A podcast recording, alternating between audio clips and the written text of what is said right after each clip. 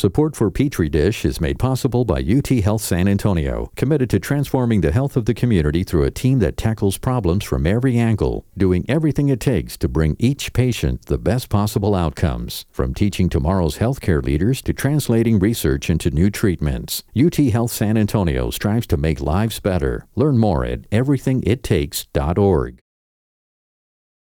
Hi, Petri Dish people. It's Bonnie. And sometimes between shows, I learn something I'd love to share with y'all. As a reporter with Texas Public Radio, I produce news stories that air on the radio in between podcast episodes. And we've decided we're going to share some of those with you too as we work on them. We follow our curiosity here at Petri Dish, and recently we were curious about the surge in sicknesses among kids around the holidays. Kids seem to be catching everything and getting sicker than usual as the pandemic entered its third winter, leaving physicians and researchers to try to figure out what was going on. And then just before Christmas 2022, the Centers for Disease Control issued an alert. There had been a rise in severe strep group A infections among children, the same infection that had killed dozens of kids in England over the last several months. So the question was Did the pandemic do something to children's immune systems? And if so, what? This is Petri Dish. I'm Bonnie Petrie.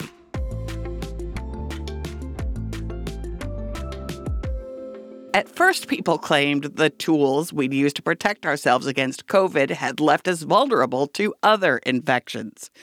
That theory is called immunity debt, but it doesn't seem to hold up to scrutiny.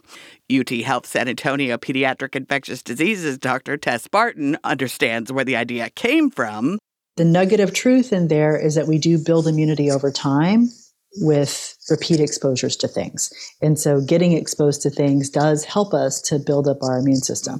But this is the second real RSV season we've had during the pandemic, with a big surge during the summer of 2021 that was kind of the time where there was sort of the great unmasking and we and everybody got the viral illnesses. Now we're past that right? We've already been through that. We should have some immunity from that and we're having it again. The debt should have been paid last year but the surge this year is even greater. Some experts suggest what is actually occurring is what they're calling immunity theft. And so the concept is that you have this you know temporary immunodeficiency that happens after you get an infection. Research has found that having COVID specifically, even a mild case, can interfere with your immune function for at least eight months, leaving you vulnerable.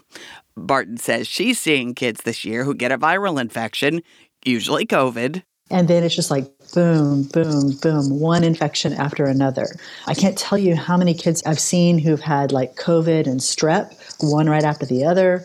COVID and Epstein Barr virus, one right after the other, COVID and hand, foot, mouth, one right after the other. And strep this year has become a real concern. The CDC warned late last week of a rise in severe strep A infections among children in the United States. Most people who get group A strep infections have, you know, a miserable sore throat for a few days and your immune system will take care of it you know, if you get some antibiotics, you'll get over it a little bit quicker, and then you go on about your business. The challenges with group A strep is that it's a bacteria that elicits a pretty strong immune response. Strep group A can cause scarlet fever, it can cause sepsis, it can cause autoimmune disease. Rheumatic fever and a type of a kidney disease and a type of an arthritis are very, very well documented complications following a strep infection, where essentially your immune systems make a response and the antibodies that we make accidentally attack our own bodies. And those antibodies don't go away. Strep is a bacterial infection, and having a viral respiratory infection like COVID or flu or RSV or adenovirus or really any respiratory virus can make you more vulnerable to a bacterial infection. So, Dr. Barton says the goal still should be to avoid getting sick in the first place. If you haven't already, get your children vaccinated against the flu, get the COVID bivalent vaccine, wear masks in indoor spaces, and try to avoid sick people when you can. Petri Dish is underwritten by UT Health San Antonio, and we often speak to nurses, doctors, scientists, and researchers there for expertise and insight into the subjects we cover. But neither UT Health nor any of its employees influence the stories we choose to tell or how we tell them. Petri Dish is a production of Texas Public Radio. I'm Bonnie Petrie. Talk to you soon.